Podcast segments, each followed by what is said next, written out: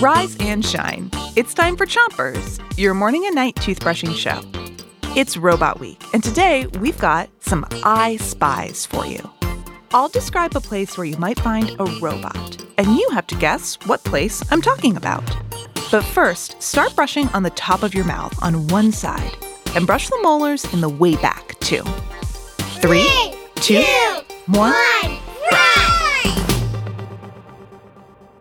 Here's your first I Spy. I'm walking in a room that's full of bookshelves. In one corner, there's a big metal box on the ground. It looks sort of like a mailbox.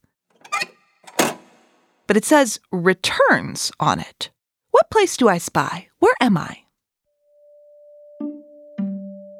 A library. It's a library. Switch your brushing to the other side of the top of your mouth and make little circles with your brush around each tooth.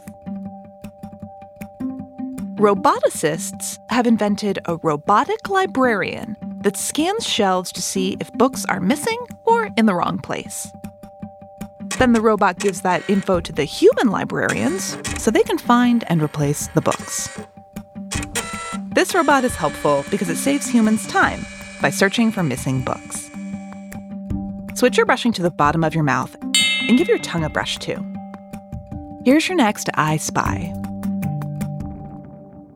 I'm sitting in a room that looks like a fancy bedroom, but I see two large beds. There's a TV, a small desk, and a comfy reading chair.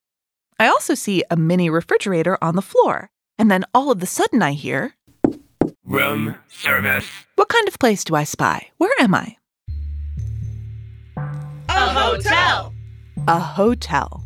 Switch your brushing to the other side of the bottom of your mouth and brush your front teeth too. Robots all over the world are helping hotel workers do jobs like cleaning rooms and providing room service. A robot named Relay can automatically deliver items like snacks, towels, and toothbrushes to guest rooms. In the country of Japan, a hotel welcomes guests at the front desk using robotic dinosaurs.